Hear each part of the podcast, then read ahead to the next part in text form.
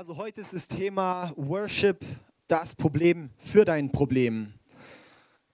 Leuten, denen ich schon gesagt habe, so was das Thema ist, die haben so dann nochmal gefragt, hä, was? Die haben es nicht verstanden. Also das heißt, dass ein Problem, das du hast, dann plötzlich ein Problem bekommt. Ja, was, wenn ich sage, dass du eine Waffe in dir hast, die mega stark ist? Eine Waffe, die unabhängig von deiner Situation, in der du steckst, plötzlich die Situation drehen kann. Eine Waffe, die unabhängig ist von deinem Status, von deinem B M I, von deinem I Q oder was für Abkürzungen es sonst noch so gibt, die ja einfach da ist und plötzlich ein Problem für dein Problem ist. Und ich sage, das ist ein Problem, das hat, oder dieses Problem hat etwas mit Jesus zu tun.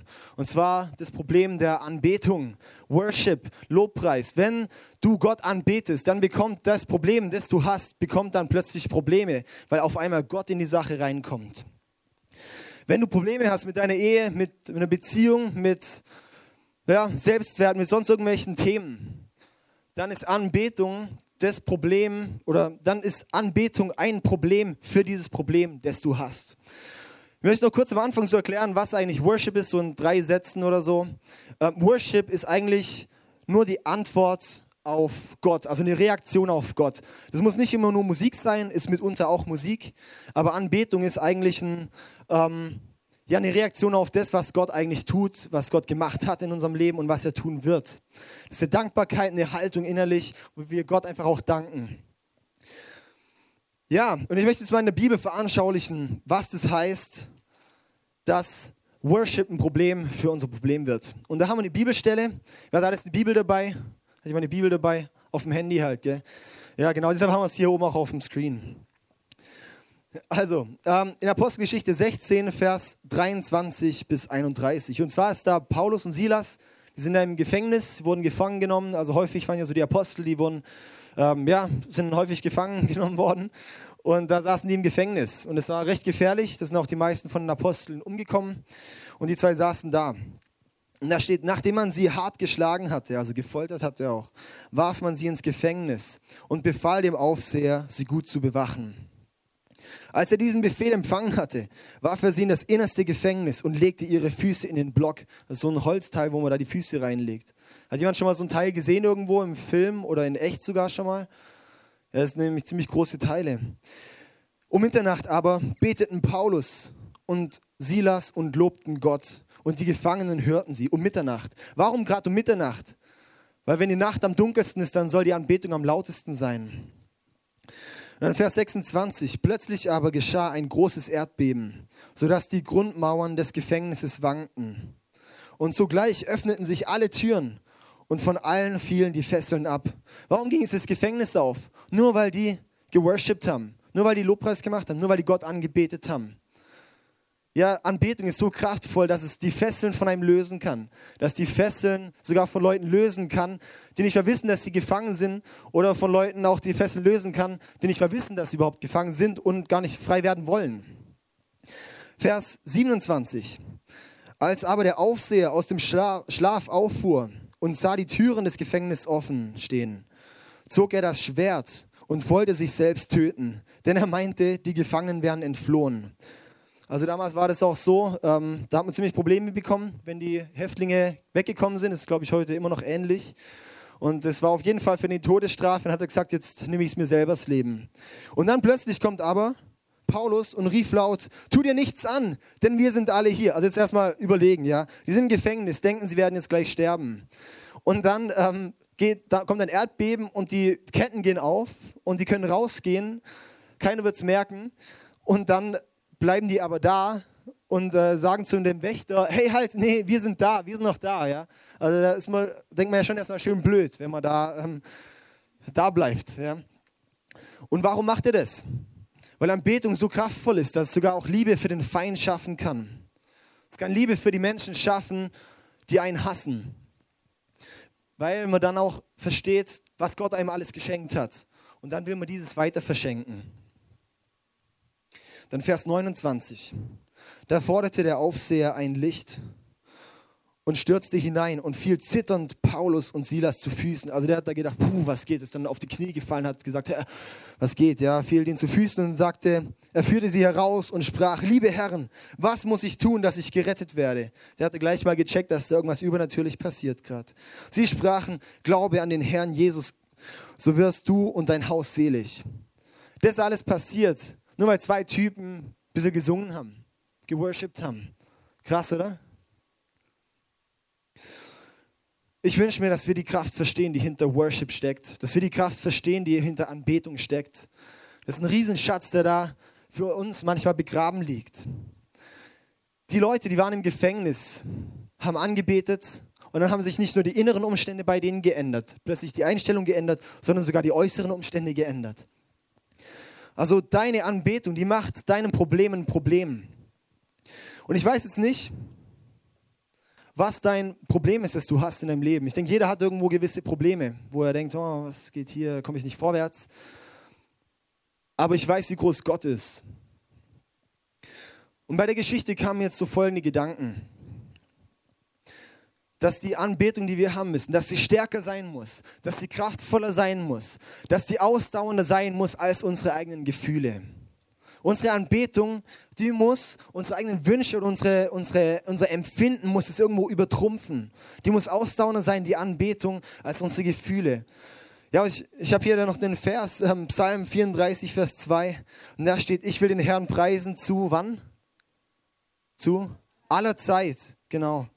Ich will den Herrn preisen zu aller Zeit. Immer soll sein Lob auf meinen Lippen sein. Das ist Wahnsinn, oder? Zu aller Zeit heißt, also das heißt immer. Ich habe da auch im Hebräischen geguckt, was da steht. Und das heißt immer. Ja. Äh, okay. Ja, also Gott, der ist anbetungswürdig, zeigt es. Gott, der ist anbetungswürdig, dass man ihn immer anbeten kann und soll. Ja, unabhängig von unseren Gefühlen. Unsere Gefühle, die sind schwankend. Ja, so, oh, hier ist mal ein bisschen Gefühlchen und da ist ein bisschen Gefühlchen. Aber Gott, der ist straight. Gott ist einfach da. Gott ist immer anbetungswürdig. Ja, und was heißt es jetzt für uns? Das heißt, dass wir bereit sein sollen, Gott anzubeten.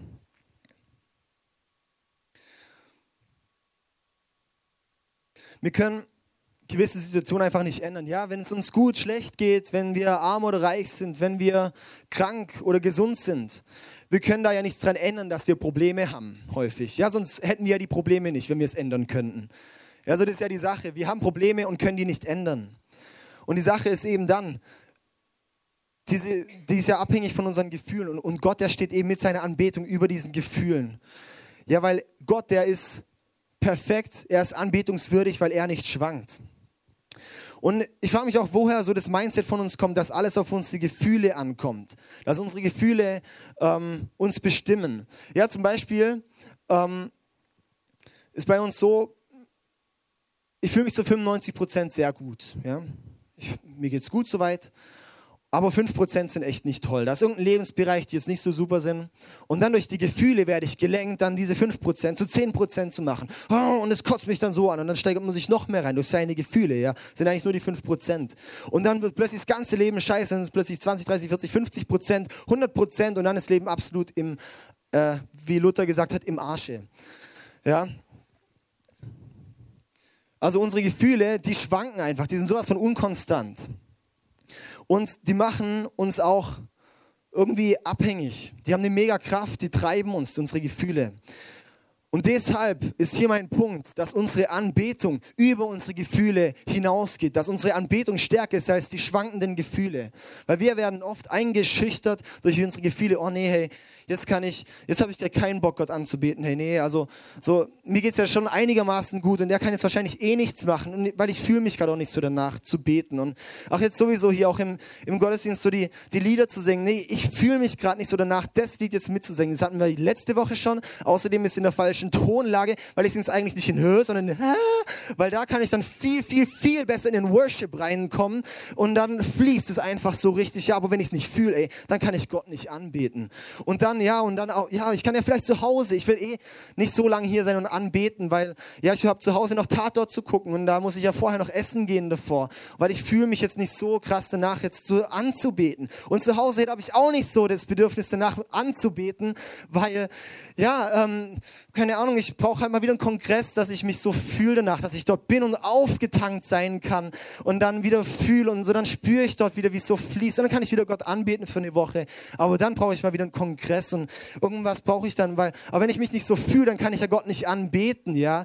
Also das ist absoluter Schwachsinn. Seit wann geht es um unsere Gefühle hier? Seit wann geht es um die Gefühle bei der Anbetung?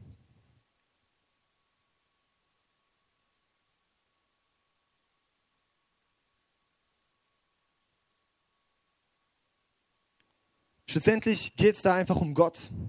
Es geht um Gott, nicht um unsere Gefühle. Wenn wir Gott anbeten, unabhängig von unseren Gefühlen, dann kann es sein, dass plötzlich unsere Gefühle eher in den Einklang mit Gott kommen. Dass dann plötzlich unsere Gefühle, die eigentlich so komisch vorher waren, dass die plötzlich dem Willen Gottes entsprechen, dass die plötzlich positiv werden. Dass ich dann plötzlich, wenn ich eigentlich der Person überhaupt nicht vergeben kann, aber Gott anbete, dann kann es sein, dass er es möglich macht, dass wir vergeben können, unabhängig von unseren Gefühlen, durch diese Anbetung. Dann kann es sein, dass wir mit einer Situation klarkommen, unabhängig von unseren Gefühlen, durch diese Anbetung. Das ist die wahnsinnige Kraft Gottes. Und die hat sonst keine, nichts anderes als so eine Kraft wie diese Anbetung für Gott. Und wenn man das nicht erfährt, dann hat man es leider noch zu wenig gemacht. Weil das ist der logische Schluss von Anbetung.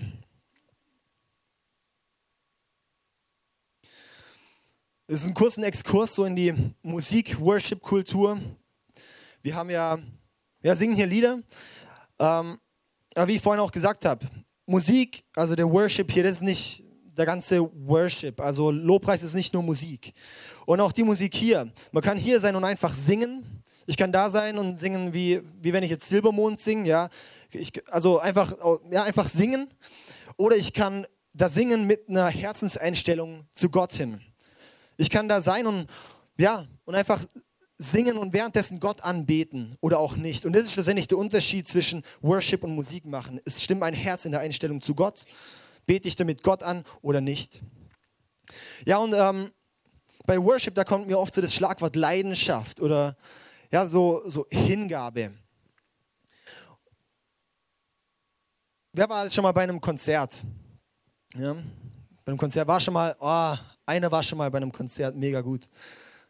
Drehen sich den vordersten Reihen um, cool, nee. Äh, ja, wenn das abgeht, oder? Da steht man doch so da. Symphonie. Ja. So ungefähr, ja. Oder war jemand schon mal bei einem Fußballspiel? War jemand, war, zwei Leute waren schon bei einem Fußballspiel, mega cool. Ey, wenn ein Tor fällt, gell, dann macht man so. Ja! Ja, da setzt man sich hin und bleibt auch sitzen und so, ja, wenn man abgehen will. Ja, das ist nämlich meistens so, dass man, wenn man Leidenschaft hat, dass man dann eher sich zurückzieht. Oder ja, bei einem, oder in der Disco, dass man dann denkt, boah, es geht voll ab. Also bin ich vielleicht echt ein bisschen, ich bin, na egal, anderes Thema. Ja, hey, aber in der Kirche, da ist man dann, oh, aufstehen. Ja, aufstehen geht ja noch, gell? Aber dann vielleicht mal noch Arme halten. Nee, ich bin nicht so der Typ von. Ich bin nicht so der Typ von. Weil es ist eher so, wenn ich bei einem Konzert bin, ähm, das ist nämlich eher so, dass, dass Silbermond mir hilft, wenn es mir schlecht geht. Und Poldi, Podolski, gell, der, der kommt dann und heilt mich, wenn ich krank bin. Genau, das ist nämlich so. Und, und wenn es mir nicht gut geht, dann muss ich einfach nur singen, Symphonie. Und jetzt bin ich still. Und dann plötzlich bin ich geheilt, gell? Ja, genau. Nee, das ist nämlich nicht so. Gott ist der Einzige, der heilt. Gott ist der Einzige, der, der, der Verletzungen zusammenbringt wieder. Gott ist der Einzige, der einen Perspektive gibt. Gott ist der Einzige, der einen errettet. Und das ist doch anbetungswürdig. Das ist doch da, wo man mit Leidenschaft zu Gott stehen kann und sagen, Gott, ich bete dich an. Ich wünsche mir, dass wir hier mal sein können. Und dann vorher, wenn einer neben einem sitzt, sagt man, ey, willst du echt neben mir sitzen? Weil ich werde gleich den einzig guten Gott anbeten, der sowas von hammergenial ist. Und gleich wird es ganz schön laut. Am besten holst du dir gleich mal draußen die Ohrenstöpsel, weil gleich geht's ab hier, Leute. Ja? Wenn wir Gott anbeten, dann ist eine Leidenschaft dahinter. Das ist schlussendlich die Theorie hinter dem, was wir hier machen wollen. Und unser äußeres Handeln, indem wir aufstehen, indem wir Arme heben zum Beispiel, das zeigt die innere Haltung, das ist die innere Haltung, das ist nach außen verdeutlicht. Das ist schlussendlich das, was innen ist, zeigt es nach außen dann. die Anbetungshaltung, Haltung der Hingabe. Ja.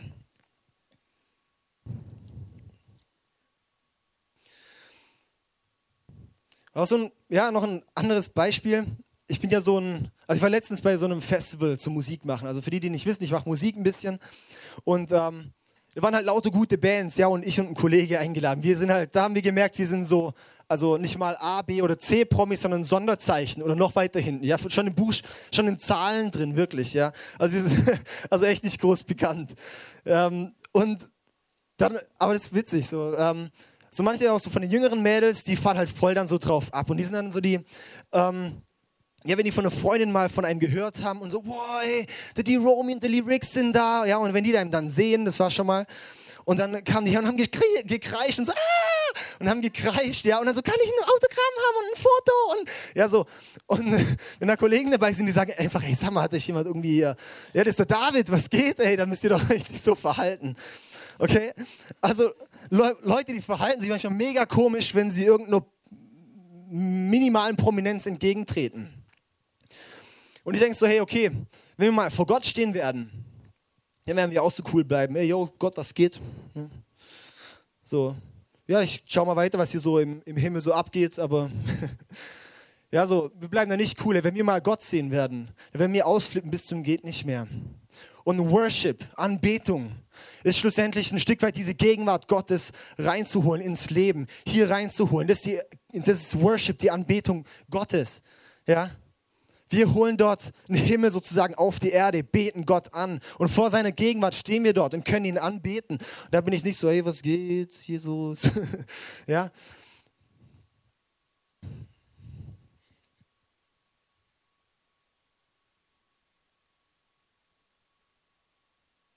Ja, und wenn du dich nicht danach fühlst, Gott anzubeten, oder wenn du zur Zeit auch so Gott nicht fühlst, ja, ähm, und dich auch nicht so fühlst, ihn anzubeten, dann habe ich einen Tipp, ey, der ist mega gut, tu es einfach. Das ist schlussendlich der Schlüssel. Wenn du dich nicht fühlst, danach Gott anzubeten, dann ist genau dran, Gott anzubeten. Ist manchmal schwierig, hört sich eigentlich mega simpel an, aber ist eigentlich total schwierig. Aber es ist genial. Und wenn man das wirklich den Schritt tut, wenn es einem mal nicht so danach ist, Gott anzubeten, da steckt eine wahnsinnige Kraft dahinter. Und ich sage auch so, es ist wie beim, beim Muskelaufbau zum Beispiel. Wenn ich, wenn ich einmal die Woche eine Stunde ins Fitnessstudio gehe und alles so rundum trainieren muss, ja, da kann ich zwanzig Jahre gehen und man sieht keinen Unterschied. Glaube, also glaube ich, ich weiß es nicht genau. Das war jetzt, ja. Also man merkt da nicht großen Unterschied. Da muss man irgendwie dranbleiben, muss man, ja, muss man mehrfach trainieren, muss man unterschiedliche Pläne aufstellen und so weiter. So ist es auch bei der Anbetung. Wenn ich, ja, so dann kommt man jede Woche mit der Erwartung her und denkt, jetzt muss ich komplett gefüllt werden für die ganze Woche. Aber das ist auch nicht. Anbetung muss das ganze, das ganze Leben irgendwo durchdringen. Es muss die Lebenseinstellung werden. Das heißt, jetzt zum Beispiel am Freitag, da musste ich ins Studium fahren und da, ähm, ja, normal dauert so eine Stunde fünfzehn dorthin, ähm, so nach Stuttgart. Und dann war dort Stau. Und ich stand da zweieinhalb Stunden im Stau und habe gedacht, ich will jetzt endlich ankommen, weil ich hatte schon drei Stunden Fahrt durch die Schweiz hinter mir. Und ich stand einfach da und habe gedacht, oh, mich kotzt das jetzt langsam so an. Ja, und jetzt kann es doch mal weitergehen. Und dann ist man mit dem einen Stau fertig, dann kommt der nächste. Und dann war ich da und habe so gedacht, hey, ich fühle mich eigentlich gar nicht so groß danach, jetzt da zu danken, Gott zum Beispiel. Ja. Da habe ich angefangen, okay, Gott, ey, danke, dass ich atmen kann. Ja. Ähm, ich meine, das ist nicht selbstverständlich. Danke, dass ich ein Auto habe. Das ist ja auch ganz cool. Und plötzlich merke ich so, ey, das float irgendwie so. Und dann bin ich im Stau und denke so, ey, das ist jetzt, das ist jetzt echt easy. So, da da sitze ich dann so da und, und irgendwie kann so Gott anbeten. Habe dann irgendwann so ein bisschen Worship-Musik angemacht. Und irgendwie war plötzlich so, wie so die Gegenwart Gottes plötzlich im Auto da. Geh aus dem Stau raus. Und ähm, das ist einfach cool und das ist einfach genial. Und ich war sowas von aufgetankt, dann komme ich da im Studium an und die Leute denken, Alter, bist du breit? Was geht? Ja? Ich war einfach so voll, ich habe mich einfach so voll gefreut, ich war so voll aufgetankt innerlich, ja. Obwohl ich mich erst nicht danach gefühlt habe. Das ist die Kraft Gottes, das ist die Kraft der Anbetung.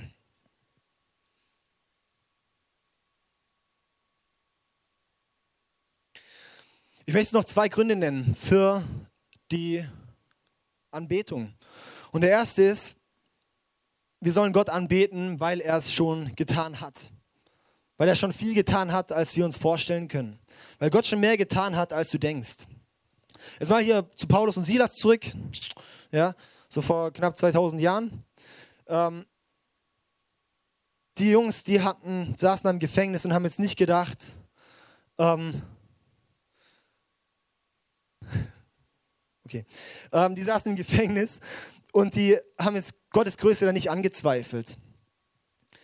Denen war es von Anfang an bewusst, wer Gott ist. Und zwar, weil sie zurückschauen konnten auf das, was sie schon erlebt haben. Wenn wir mal gucken, die Apostel, ja, die haben, die haben krasse Sachen erlebt mit Gott. Auch wenn man in der Bibel liest, ja, was die erlebt haben, mein alter Falter, das war Wahnsinn, ja. Die haben einfach gesehen, wie Gott lebt. Und das Krasse ist jetzt mittlerweile, ähm, kriegen wir es heutzutage immer mehr mit, dass da heute noch viel krassere Sachen abgehen als damals. Da muss man nur ein bisschen die Augen öffnen und Gott anbeten. Gut. Ähm, die haben... War, ihnen war es bewusst, dass Gott souverän ist. Ihnen war bewusst, dass Gott groß ist, weil sie sich zurückbesinnen konnten. Sie wussten, dass Gott wirken wird. Sie wussten, dass ihr Job ist, Gott anzubeten. Und sie wussten auch, dass Gott seinen Job machen wird, um sie zu versorgen. In irgendeiner Weise.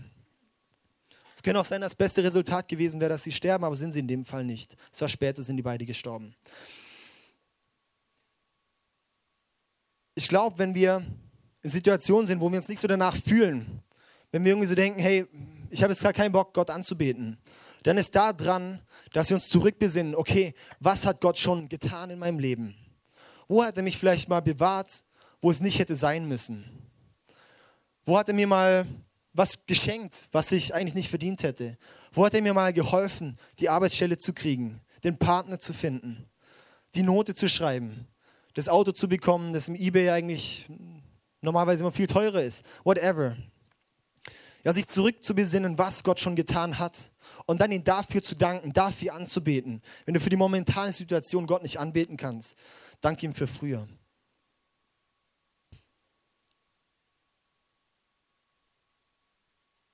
Ja, hier habe ich jetzt das Beispiel noch mit meinem Auto. Hat jemand schon mal mein Auto gesehen? So ein kleiner Ferrari. Können wir gerade mal das Bild einblenden? Genau.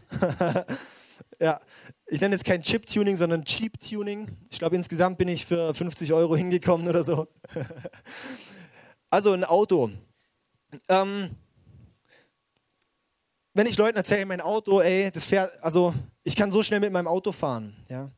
Ähm, dann denke ich immer, ich bin das, der so schnell fährt. Es ist ein Kollege, der hat einen R acht, ja.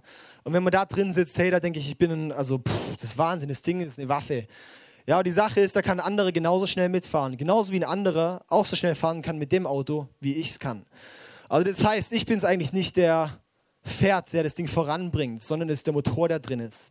Das kannst du dir so vorstellen, dass Gott so der Motor ist, der dich vorwärts bringt, auch wenn wir es oft gar nicht checken. Ich sag so, ey, ich kann voll schnell fahren mit meinem Auto. Okay, mit dem jetzt nicht unbedingt, gell? Aber ähm, ja, das ist so, Gott ist so der Motor in dem Leben. Und wenn wir uns... mal vergessen haben oder wenn, ja, wenn wir mal nicht mehr so genau wissen, wo wir gerade stehen, dann erinnere dich zurück, dass Gott der Motor ist, der dich auch antreibt, auch wenn du es oft gar nicht denkst. Du denkst oft, du fährst, aber schlussendlich ist der Motor, der es antreibt. Ja, also lass uns Gott anbeten für das, was er getan hat. Das ist doch genial. Kommen wir zum zweiten Punkt, und zwar, weil Gott mehr tun wird, als du denkst. Gott wird noch viel, viel, viel, viel mehr tun, als du dir vorstellen kannst. Und wenn es mal langweilig ist, dann ähm, hock dich mal hin und bete einfach mal Gott an für alles, was er noch tun wird. Ja, für alles, was du dir nicht mal vorstellen kannst, was noch passieren wird, dafür einfach mal zu beten. Das ist schnell mal Mittag rum.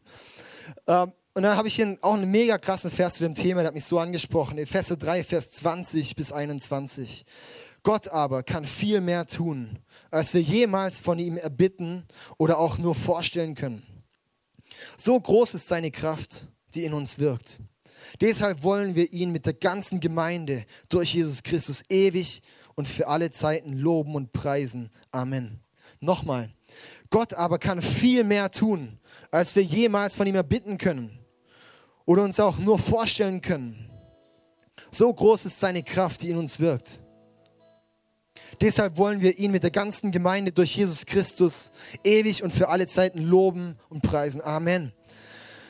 Gott macht noch viel, viel, viel mehr, als wir uns vorstellen können. Gott hält noch viel mehr bereit für dich. Es gibt auch das Lied, God is able. God is able to do everything. Ja, Gott, der ist möglich, alles zu tun. und an, der, an dem wir festhalten, an dem wir festhalten, dass Gott noch viel, viel mehr tun wird. Und auch nochmal zurück zu Paulus und Silas. Die saßen da im Gefängnis und die wussten nicht, wie mit ihnen geschieht. Es hätte gut sein können, dass sie sterben. Die meisten Apostel sind so gestorben. Aber sie wussten eben, hey, oder vielleicht haben sie es auch gewusst, gell? Wir singen jetzt zweimal Jesus Saves, dann kommt so ein mega cooles Erdbeben, ey. Und dann ähm, werden alle Fesseln plötzlich aufspringen und dann ähm, wird der Typ, werden wir alle befreit werden, wir kommen dann nochmal zurück und dann steht da der Wachtmeister, will sich umbringen, ich sage, nee, nee, nee, ey, chill mal, chill mal, ähm, komm, äh, bekehr dich doch. Und dann bekehrt er sich, ja, und gründet dann später noch I C F Jerusalem. Nee, Leute, die wussten nicht, was um sie geschieht. Die wussten nicht, was noch passieren wird. Und, ähm, es hätte eben sein können, dass sie sterben. Aber sie haben gewusst, ich mache meinen Job. Ich bete Gott an, egal in welcher Lebenssituation ich stehe, egal was passiert, egal was passieren wird. Und sie wussten auch, hey, Gott macht seinen Job. Weil Gott souverän ist, weil Gott groß ist. Und deshalb ist auch Gott anbetungswürdig, weil wir wissen, dass er seinen Job machen wird. Gott wird noch viel, viel mehr tun, als wir uns vorstellen können.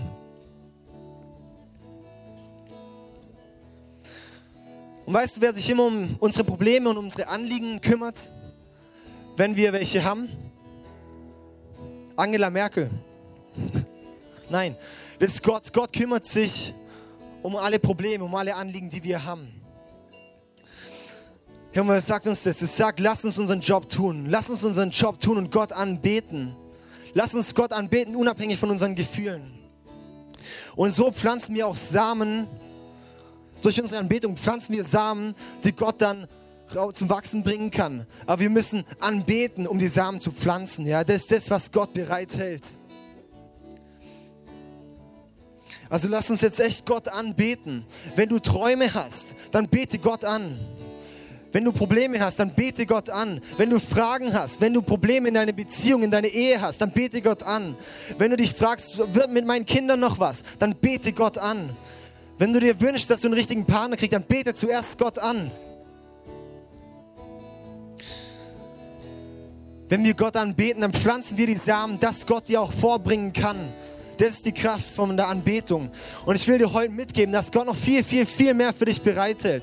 Und zwar, dass Gott ja mit deinen Träumen noch viel mehr bereithält. Dass Gott noch mit dir und deiner Ehe, mit deinem Herz, mit deinen Visionen, die du hast, noch viel, viel mehr machen will. Dass Gott aus, ja, aus, aus dem, wo du steckst, dass er dann noch was Positives rausholen will. Dass er noch viel mehr Positives hat mit deiner, ja, mit deiner Beziehung, mit deiner Gegend, mit deiner Schule, mit deinem Arbeitsplatz. Dass Gott da noch Visionen hat. Dass Gott da noch viel rausholen will draus. Und dann werden die Probleme, die wir haben, bekommen die ein Problem. Und zwar mit der Anbetung Gottes. Und dann haben die Probleme hier wirklich nichts mehr zu suchen, weil dann wird Gott plötzlich den Platz einnehmen. Dann werden die Samen eingepflanzt sein, dann wird Gott die hochbringen. Und wenn dich der Teufel angreift, wenn du denkst, hey, jetzt Satan, der, der wirft die ganze Welt auf mich, dann wirf Anbetung zurück, dann wirf Anbetung zurück.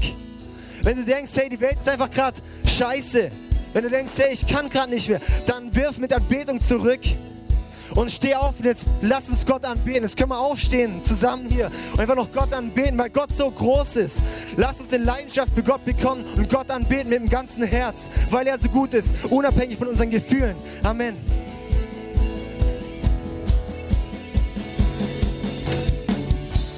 I stand with arms high and heart abounded in all of the world.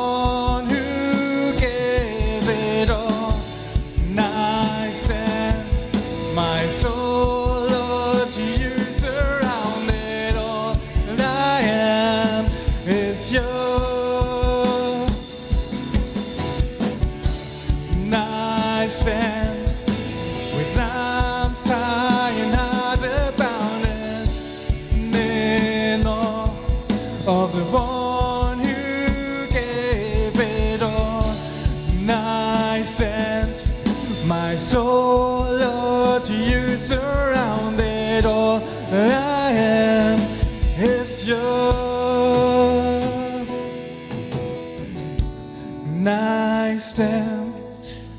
and I'm sighing hard abounding in awe of the one who gave it all. And I stand, my soul, Lord, to you surrounded. All I am is yours. Jesus, ich möchte dich einfach anbeten, weil du so groß bist. Und ich danke dir, dass du uns einfach, ja, einfach siehst und dass du weißt, was das Beste für uns ist. Und ich danke dir, dass du die Probleme, die wir haben, dass du denen Platz verweisen willst. Und dass wir mit unserer Anbetung zu dir durchdringen können und dass du da Großes in unserem Leben bewirken kannst. Großer Gott, ich danke dir so und ich bete jetzt echt, dass du uns reinigst, dass du unsere Probleme, die wir haben, beseitigst. Und lass uns einfach eine aufrichtige Haltung zu dir haben, dass wir dich anbeten. Ich danke dir, großer Gott. Amen. Amen.